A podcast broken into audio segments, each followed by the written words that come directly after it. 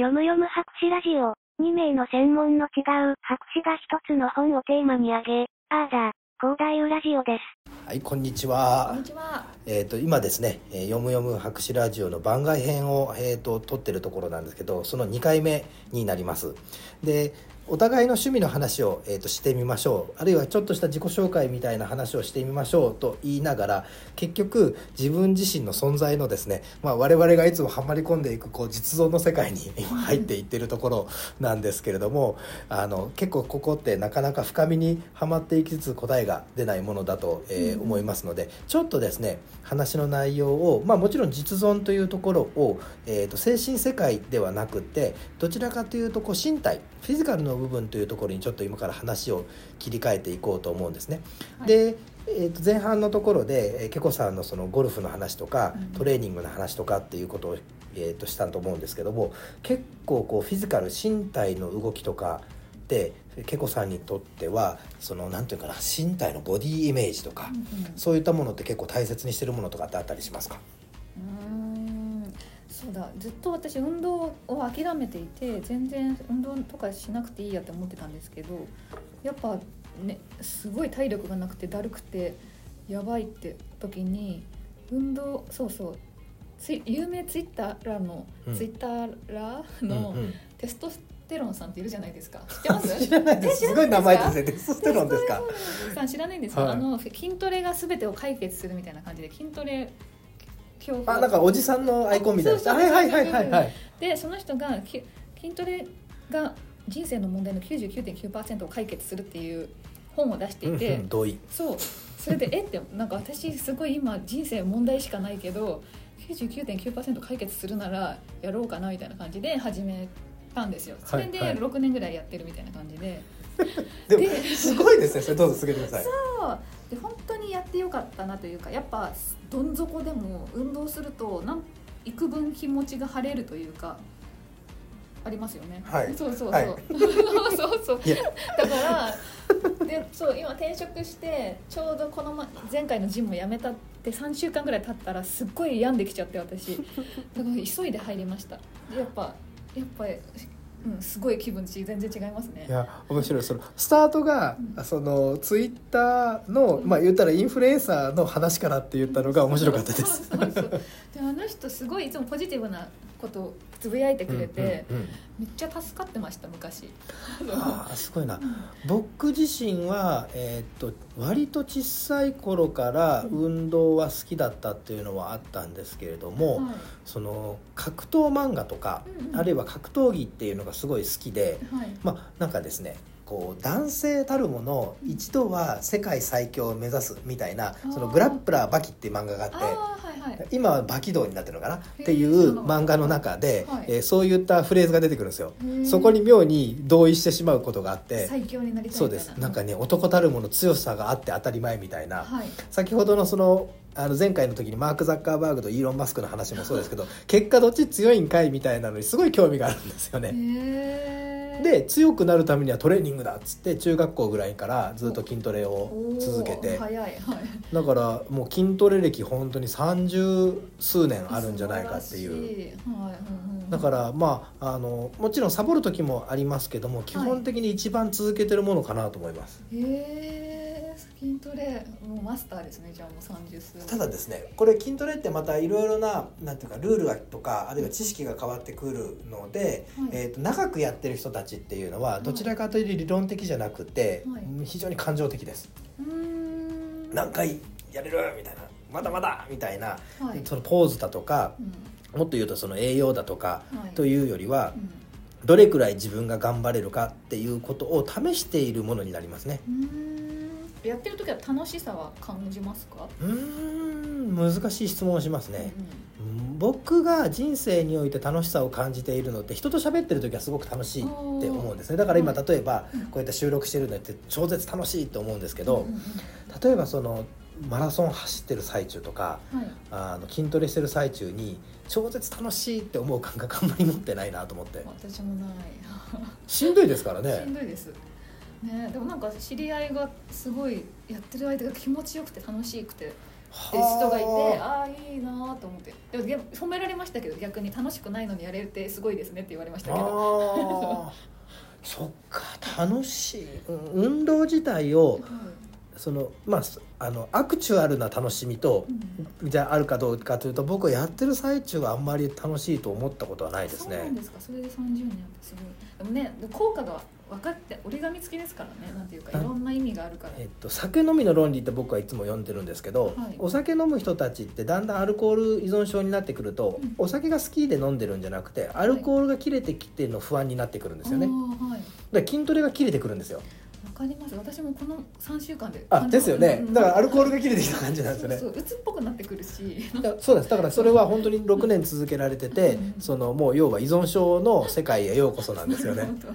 そっちにとうと。う、ね、やめなくて済みそうですね。だから依存症になってしまうっていうことがい。これまあそのリハビリテーションの理論とかでもそうなんですけどもはい。やらざるを得ないような状態を作っていくと、はい。あのやっぱり強くなっていくんですね。うんだから英語とかもそうだと思います、うん継続的にやらなきゃいけないことってはい。ダイエットとかもそうなんですけども、はい。その依存症を軽く作らないとダメなんですよね。おだからそのダイエットって言った考えって、うん。えー、と基本的に、まあ、太ってる人が言う場合もあれば太ってない人が言う場合もあるわけですよね。ー確かにはい。で太ってる人よりも太ってない人の方がダイエットしてます大体。太ってる人ってダイエットをしていないから太ってるわけですよね。そっかそっか。なので太ってなくてちょっと自分の基準値から増えた場合とかはにすぐダイエットダイエットって言うんですよねだ僕も今ちょっと痩せなきゃって思っている。えー、そうなんですか。それをそうなんです。これが例えば僕がすごく太ってたらあ痩せた方がいいですよってなるんですけども、自分自身の中のボディイメージに対して痩せなきゃいけないっていうのと他の人が見て痩せなきゃいけないってボディイメージってやっぱり確率あのすごく差がありますよね。ありますね、で特にあのある一定の年齢を超えてくるとやっぱり身体的な不調が起きやすくなるっていうのは、はい。あのそのなんていうのかな、えー太っていることっていうもの。まあそれは太るっていうことは血管の中に脂肪も増えますし内臓に脂肪も増えていくので、はい。それをできるだけ落としていくとか、はい。あのまあ、重力負荷を減らしていくとかっていうこともセットになるので、はい。痩せすぎは良くないけれども、はい。あの脂肪を増やしすぎるっていうこと自体を一つの問題として捉えていくっていうことは、まあ、現代における考え方ではありますよね、という。う脂肪はまあほっとくと増えちゃいますからね。ですよね。外食とかすると、うん。でこの考えもここ100年ぐらいの考え方で、はい。1900年代前半の頃っていうのはいわゆるエクササイズワークアウトしてる人たちっていうのは狂ってる人って言われてたんですね。鍛えるっていうことは基本ないし、太ってるっていうこと自体はお金持ちの証拠食べれてるってことなので、だからその一つの富の象徴であったけれども、うんうん。現代においては太っているっていうことは不節制の証拠になっちゃうんですよね。そうですね。だからその文化的な価値観が変わってきている中で、えー、と19世紀になって初めて人類は身体を手に入れた。って言われてるんですよね。それまではその身体に対する、はい。えー、と気持ちは向かないのではい。つまり自分のボディイメージを変えていくとか自分で健康を作っていくとかっていうのはこれ実はあの19世あすみません20世紀に入ってからです。うんうん1900年代から、えーそういう考えができたっていうふうにあの身体の歴史っていうのに書いてました。へえ知らなかった。それまではそんなに健康とか意識してなかったんですね。そうです。つまり身体を我々が手に入れる。あの、これなかなか難しい説明ですけど身体はすでに手に入れてたんですけど、はい。身体に対して意識が向き始めたっていうのが1900年代に入ってからだってことなんですね。つまり何かを大切にしなきゃいけない、はい。あの分かりやすく言うとあの歯磨きっていうこと自体は歯を維持させるためにやってるわけですよね。はいでこれが例えばもう20代ぐらいで死ぬってなったら別に歯磨きしなくても抜け落ちない。ただ長く生きる時に歯を磨いておかないと歯が歯周病などを起こして抜け落ちて食べづらくなるからそのために磨いてるわけですよね。確かに。はい。だから例えば今日明日の話ではなくって10年20年もしかしたらあの50年先の話をやって、えー、と歯を磨いてるっていうこと自体はうん。その身体に対するイメージっていうのを中長期的に見えれるようになってるってことですよね。うんでも人類って実はそんなに未来のことを、えー、と見ていない生き物だったはずなんですよ。それが、えー、と言語学的に捉えていくっていうことができるんですけどはい。あの例えば日本語。はい。未来形っていまだに言語形持ってない。でこれ他の言語でも実は未来形っていうのはそんなに持っていないですよね。未未来形ってないですね。でも過去形というのはすごくどこの文法でも持っていると。つまり人間っていうのは基本的に過去に対して生きてたのが、うん。ある時に未来に対してえー生きていかなくなっい未来に対して生きていこうとするっていうことは多分寿命がガンと伸びたんですよね。となったら健康を維持しなければいけない。そして、えー、と歯を磨くっていうことは食べたから磨くんですよね確かに。つまり食べれるようになったってことですよね。はい、うんうん。だからたくさん食べれるようになったから歯を磨いて歯を維持しよう。んうで食べれなかったら歯すら磨かないわけですよね。確かに、うんということはそのやっぱり、えー、と食事量が安定してきて、えー衛生が良くなって健康が維持できるようになって初めて我々は身体に目が向いたとうん、いうふうに捉えられるということですね。うーん でそこに我々がずっと、えーまあ、1900年代前半からそうなってきて、はい。えーっとまあ、1900年代の後半に、えー生まれて、はい。まあ、なのでそこではもうすでに常識化していたってことですよね。そうですよね。でいつの間にか食べるのは好き勝手に食べるくせに、うん。えーっと食べないあるいは痩せるっていうこともやろうとしているっていう非常にアンビバレントなことを繰り返してるんですけど。ね、カルボナーラと焼肉を食べながらも痩せたいみたいな。ね、そうなんですよ、うんうん。あそのその大量なカロリー摂取をしつつさあじゃあ何抜くかっていうことですよね。うんうん。それでなんかね夢のようなダイエット法がいろいろと なってますよね。だからダイエットと英会話はあのドル箱なんですよね、うん。多くの人が成功しないからい。顧客がそっか永遠に消えない。1回で例えば英会話できたらその英会話の学校ってうまくいかないはずなんですね、いろいろな英会話があるっていうのは英会話したい人が何件も回ってるんですよね。おそうだ、うん。ダイエットとかジムも同じで、えー、とうまくいってない人たちがぐるぐる回ってるのでもともとその必要としてない人はいかない。だけども一定数続けたいっていう人たちがいるからうんうんうんであのトレーニングのすごい特徴的な先ほどにそのなんていうかな酔っ払いの論理っていうことを言ったんですけどもうん。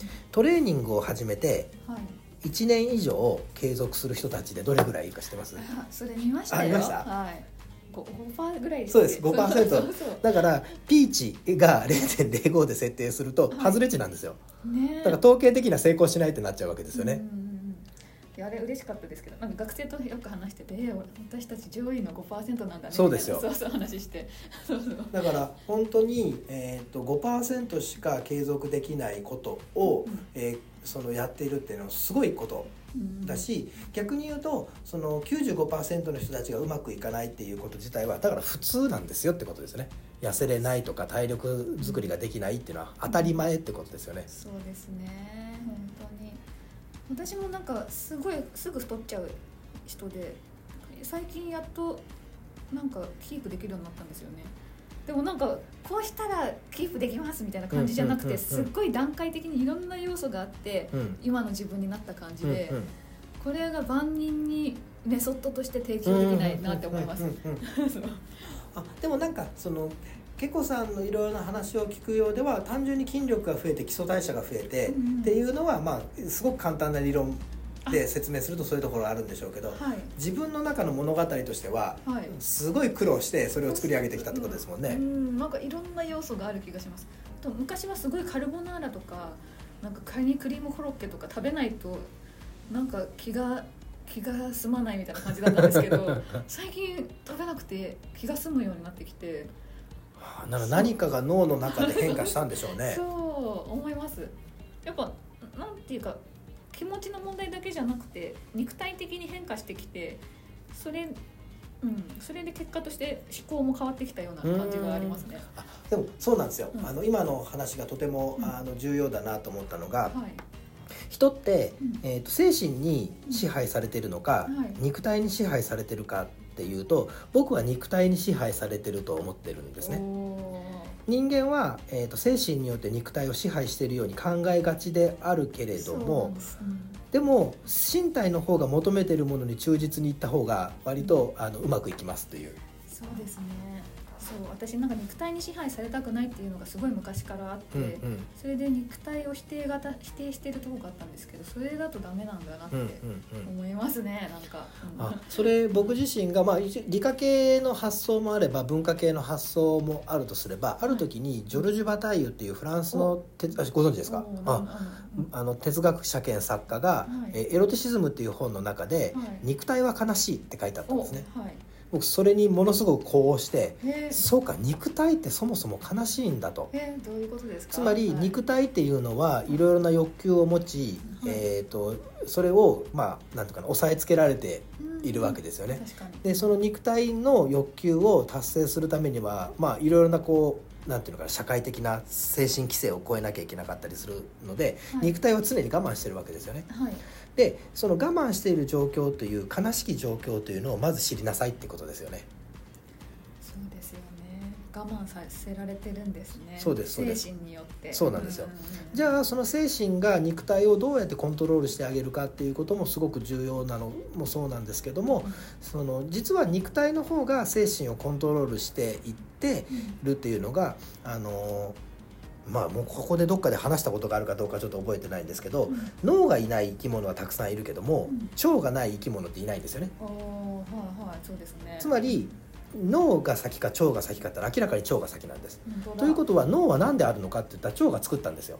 そうだ。神経あの発達上。ね繋がってるとか言いますもんね。あそうですね。腸脳腸相関で、うん。えー、と腸はうん。脳を支配できるけどうん。脳は腸を支配できない設計なんですよね。言われてみればはいで腸内っていうのは、はい。とてもそのなんていうのかな不思議な存在で、はい。えー原始的な,、えー、とな生物の在り方を常に続けてると。つまり腸そのものの働きっていうのは吸収するんだと。はい。だけどその吸収っていうものの前段階として腸内細菌というものが、い。えー、と分解していると。はい。だから腸内細菌を働かせて自分たちはいいとこ取りをしてるわけですよね。うん。うんうん。だからそれは原始的な非常に古くからやられているはい。物事の吸収のスタイルではい。我々はまず腸内細菌っていうのをちゃんと保ってあげないと、うん。えーまあ、腸自体が生きていけないと。うんうん。だからその腸自体というものも腸内細菌にある程度コントロールされてるっていうことになるわけですねそうですよね。だから脳はその腸内に対する細菌であるのを上手にしてあげることが必要であると。うんうんなのでその腸のえー動きっていうのを整えるっていうことを脳がちゃんと働きとしてしてあげないとうんうん。ダメですよと。つまり腸が脳をコントロールしているんだっていう。うんね肉体をコントロールしなきゃいけないとえ腸活とかしてますか？割としてます。おすごい、はい。例えば。えーっと必ずず毎日ビフィズス菌の、お。えーっと錠剤を取ります。お。あと繊維食物繊維を必ず取ります。おそれはサプリでってことですか？そうですね。イヌリンみたいな。あのー野菜をできるだけ食べるということもしますし、えーっと青汁飲んだりだとか。うんあとそのビフィズス菌はサプリメント DHC のサプリを飲みます。おー DHC うんでちょっと前までヤクルト飲んでたんですけどあうん。最近あのカロリー過多だなと思ってやめちゃいました。ねえ。でもあれちょうどよくおやつ食べなくて済む気がするんですよあれで。あなんか甘いあれで満足し、うんうん。富永愛さんの本読んでたらどうしてもお菓子食べたい時はヤクルトにしてるみたいなの書いてあって。あはあそうか。そう。それで血糖値上げちゃうんですね。そうそうそれであそうじゃあ、うん、そう。いいかなみたいな。僕が血糖値を上げるやり方は基本あのラムネです。あーラムネ。ラムネ。あブドウ糖なんですよねそうですそうですはい。うん。へえだからブドウ糖なので吸収が早いから血糖値がすぐ上がっちゃうので。そっかそれでお腹満たされるそうみたいな。ですはい。あと言いつつラムネだけチョコレートも食べちゃう時があーるわけですね。血糖値それがダメなんですよね GI 高そう GI 値？ああそうですね、ああでもななかなか、うん、今結局その年齢によって細胞が弱っている時にちょっと前のえー生活っていうのがダメだっていうことをはい。どうやって気づくかっていうのがすごく重要なんですよね、うん。はい。だから体重変化であったりだとか、うん。まあ、あるいは定期的な血液検査だとかもそうですけどもはい。やっぱりある一定の医学データを読めるようになっておくっていうのは健康を保つ意味ではすごく重要かなと思います。うんうんうんうん。血液検査とかしますか？献血とか行ったり、うんあさすが。僕もあの定期的に献血行って。ね、あれ体にいいらしいですよね特に男性は。でもねこれね何とも言えなくていわゆるその血を抜くっていうことは僕、えー献血はダイエット目的で半分行くんですけど、はい。あの 400cc タンパク抜かれますから、はい。400cc 少なくとも痩せるなと思って。はい。あでもなんかパレオな男っていうブログに書いてあったんですけどそのめっちゃいいらしいですよ。鉄分の代謝が起きやすくなって、うんうんうん。男性は生理がないせいでちょっと寿命がな短いところがあるから献血で出してあげて鉄を入れ替えてあげるとすごいいいみたいな。あそれもなんか分かる気もするけど、医学的に捉えるとはい実はあの、まあ、単純にその造血細胞と破骨細胞があって、そのまあ、自分の中で全部代謝しているので、はい。その例えば女性が月に1回抜くとかっていうことよりも、はい。ものすごい量の血ってできてるから、うんあのおそらくそれは昔そのヨーロッパでよくやられてた遮血っていううん治療法があって、その要は血を抜くうんあので多分遮血の流れなんですよねそれ。から僕は自分の中で遮血は否定しているけど、はい。献血は遮血だと思ってやってるんですよね。だからおそらく医学的でエビデンスはすごく低いと思うんですけど気持ちの上ではそれがあるのでう、んね気持ちが大切かも そうなんです。だから気持ちの上でダイエット目的と血を抜くことによってはい。ちょっとだけでも入れ替えを早くしようというのと、はい。あとは血液検査データを定期的に取れるっていうのでやってます。うん。だからほとんど誰かのためにこれが人のためになるんだと思って献血をやってないっていうのはありますね。うんそうか私もそうかも。なんか単純に献血に行くのが楽しいですね。だからすごいな。ここも同意されると困りますよね。普通だったら献血とかみんな嫌って言いますけどね。え嫌なんですかみんな。あの特に女性は献血その血の量の問題があって、はい。その血の比重が軽かったりとかしてあるから献血行くとやっぱり体調崩したりだとか。ああそっかそっか。確か体重が何キロ以上じゃないと400できない。45キロかないやいやそうそうなんですか？45か50かだったと多思います。分50あれわかんない。はい、だから確かねその体重のあれがまああと年齢とかのいろいろあると思うんですけどはい。まあ確かに男の人の方が抜きやすいですよね。そうですね。で血管も探しやすいですからね。あ確かに確かに。血管なんて僕すぐ出てくるので。お素晴らしい。なのでしかもあの血圧が低く、うん。えー、とコレステロール値が低いのでうん。血がすぐ出るんですよすぐ終わっちゃいます。うんうんうん。あ私も早いんですよ。あめっちゃ早いって言われますよ。なら血管が健康なんですよ。なるほど。血管が健康でじゃないとすごい遅いですもんね。出てこないくてその一緒に用意飲んでと隣のおじさんと入ったらまだ半分抜けてないとかありますもんね。すごい。え血管の健康ってめっちゃ大切らしいですねまあ血管あいわゆるまあ全体的に捉えて循環器っていうふうに心臓と血管の健康はとっても重要だと思います、本当に。えなんか意識してたりしますか？まあ、基本的には運動ですよね。運動することによってその最大酸素摂取量が増えたりだとかはい。すると同時に血圧が低くなると。うんうん。で血圧を低くしておくっていうこと自体は血管への負荷を減らすので。そっかあとはその僕もともと多分一族的な体質としてはい。コレステロール値が低いんですね、へえコレステロール値が足りないになっちゃうんですよ。へえ羨ましいような。なのであの場合によっては、えー、と血管が硬くなる量あのこともなるんですね。つまり油が足りないから。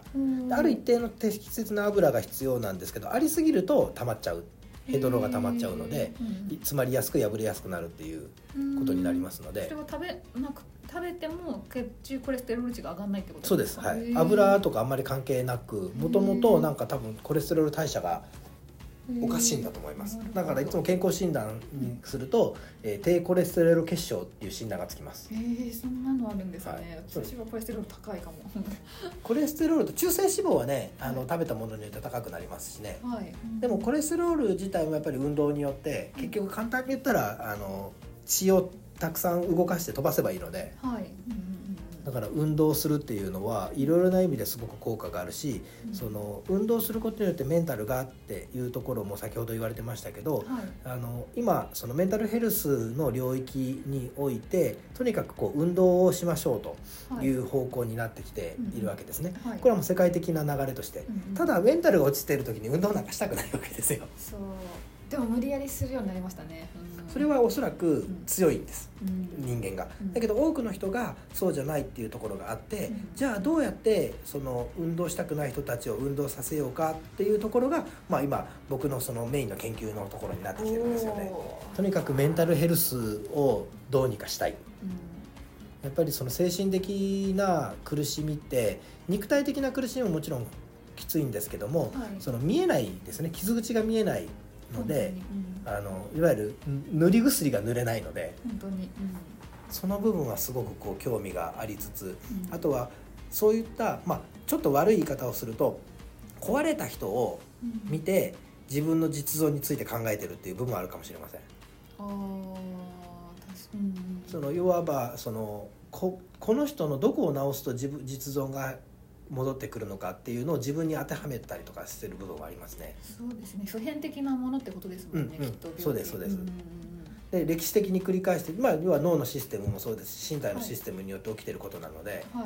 自分にももちろん起こり得る。うんで自分が起こり得た時に、まあ、心に抜く薬がなければう、ん。あのじゃあ自分でそれを作らなきゃいけないってなった時にどういうふうにすべきかっていうのはやっぱ考えてますね。うんでも確かにメンタルが落ちるってまあね今だったらそういう表現を落ちるっていう表現をするわけですけどもあの運動以外でけこさんがこうメンタル落ちる時の対応策って何かありますか、うんなんだろう。モスバーガーに行くとかああモスバーガーお好きってましたね。私モスバーガーに行くと結構元気になります。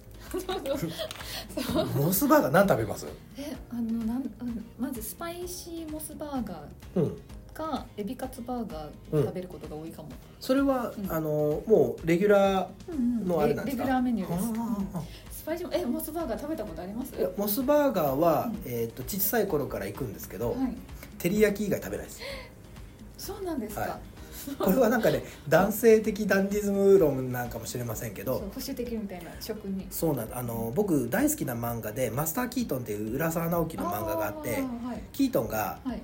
一巻かな？最初の時にモスバーガーえで,、もでモスじゃないんですけど名前は。でもはい。モスバーガーではい。照り焼きバーガーを食べるシーンがあるんですよ。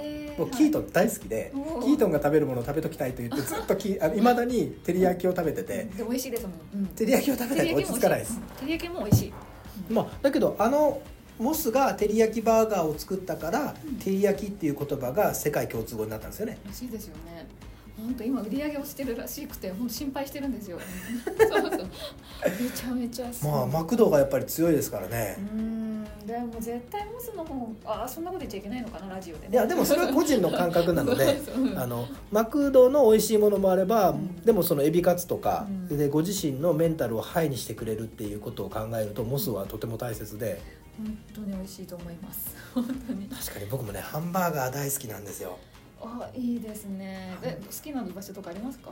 あの結構ね最近ねバーガーキング割と好きです。えワッパー好きなんですよー、えー、違います？なんか。ばあの大きいです。大きい？おおあの食べ応えがあるっていう。食べ応えか、そっかもうでそしたらモスが大きければそれでいいってことですあかモスがお大きいサイズの例えば M サイズ L サイズの照り焼きバーガーがあって L サイズ照り焼きがあったら多分それで満足します。えー、じゃあモスさんはぜひ L サイズをお願いします。で でもダブルがありますからねお肉がダブルなだけですもんねあーそうです。やっぱバンズが美味しい。モスってバンズが多分美味しいと思うので、うん今ちっちゃくなってますね。どんどん軽くなってる気がする、まあ、それは全国的なもう確かに。うんモスに限らず、うん、まあねそれは値段コストを下げるために値段を上げるか小さくするかといった時にまあ調査母子の論理で あの小さくした方がバレないですからね、はい。でまあ女子的にはなんかあれ2個食べてもそんな太らないから嬉しいっちゃ嬉しいんですけどね。でもコストが上がっちゃいますね。上がります。めっちゃ上がります、うんうん。いやーでも確かにそのモスを食べて上がるっていうのは、あのすごくいいなと。僕は小さい頃もう幼稚園か小学生ぐらいのそれこそもう40年前ぐらいに家のすぐ近くにモスバーガーがあってマクドナルドがすごい遠くにあったんですね。だからハンバーガーイコールモスだったから、はい。い、わゆるノスタルジックな気分にもなれるんですよ。昔あのモスバーガーでうん。アルピーナアルピーノだというソフトクリーム売ってたんですよ。えすごい独特なソフトクリームでそれはもうね割と早い段階でなくなっちゃったんですけどそのはソフトクリームをはい。そ今みたいにどこでもソフトクリームを食べれなかったのでへー。モスバーガーに行ってソフトクリームを食べるのが僕が好きだったんですよ。知らないそんな知らない時代のやつですねそうですよ。なので持ち帰る時はうん。カップの中にガバッ突っ込まれるんですよ。へえ学校バットそうですはい。うんだから凍らせてカップをカパって取って食べるから結局ソフトクリームじゃないっていうのを食べてたんですよね。あそっかモスバーガーで上がる、うん。いいな。でも自分の中でそういうスタイルを持っておくのってすごい重要ですよね。うんそうですね。もすそう。だからうん。博士の時は本当にやばい時はマッサージあ筋トレしてマッサージに行って銭湯に行ってマスモスバーガーに行けば多分親が死んでもどうにかなるかなみたいなそういうふうに思ってました。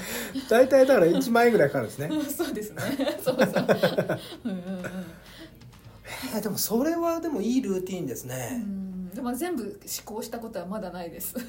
でもそれはそうか。最最悪の時に取っとくってことですよそう最悪ねの時はそうしようと思ってました。えー僕何なんだろうあな気になる。以前はねコーラ飲んだら落ち着いたんですけど最近コーラが甘くって。あもうあの最近はもう炭酸飲んでたら幸せですね。はいだからねもう常に炭酸、はい持ち歩いて、確かに喉越しってとこありますよねあのコーラの美味しさって。あそうですそうですはい。うんうんうん。でコーラよりも最近の炭酸水の方が炭酸が強いからそのコーラを飲んでた理由っていうのがおそらくその炭酸が強いから飲んでたんですよね。うんうん。味よりも。うんでだから強炭酸があるんだとすると炭酸の方がいいので最近はもう本当に強酸強炭酸ばっかし飲んでます。だから余計いいですよね。そのコスト的にもいいしカロリー的にもいいと思うので。確かに。でも上がるんですか？結構。炭酸はあの割とね上がりますね。上がります、はい。でも毎日ずっと飲んでると上がらなくなりそうなような気がして。もうデフォルトで炭酸なので、はい。水分を飲むと上がってるんでしょうねきっと。ああ素晴らしい。よく喋るから喉が渇くので、はい。喉が渇くのを潤すとまた喋れるっていう感じになって僕喋るのがやっぱり一つ自分のブーストのきっかけになるので、はい。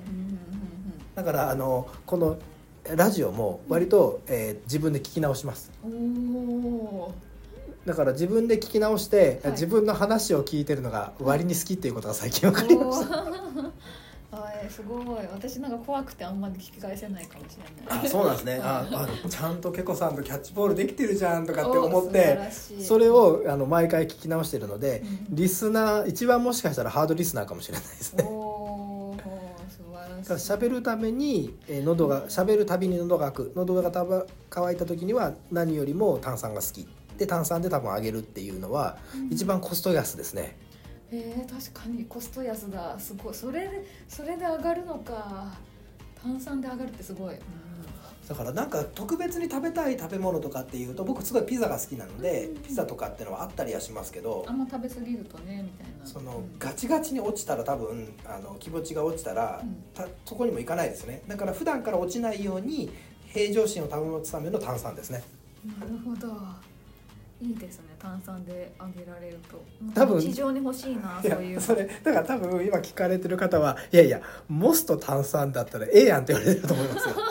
そっかそっか。それが例えば、うん。エルメスのバッグを買わなきゃいけないとか健康的ね、ゲーム課金でしないととかってなったら結構、ですよね。うん。うんだから僕らは割とコスパがいい割と健康的。ですね。ヘルシーなのかもしれません。いやすごいな。実存とか偉い偉そうな話を、えー、としときながらあの最終的にはうん。コスパがいい、えー、と2人だということが分かってきたって感じですね。そうですね。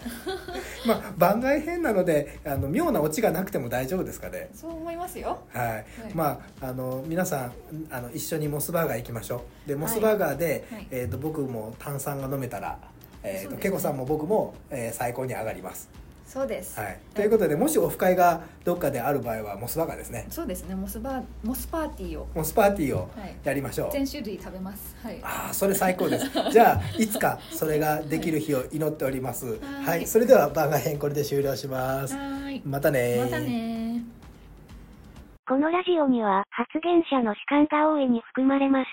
可能な限りデータや根拠に基づいて内容を確認しておりますが、間違った内容も含まれることがあります。そのような場合はご指摘いただけますととても助かります。皆様と共に熟成していければと考えております。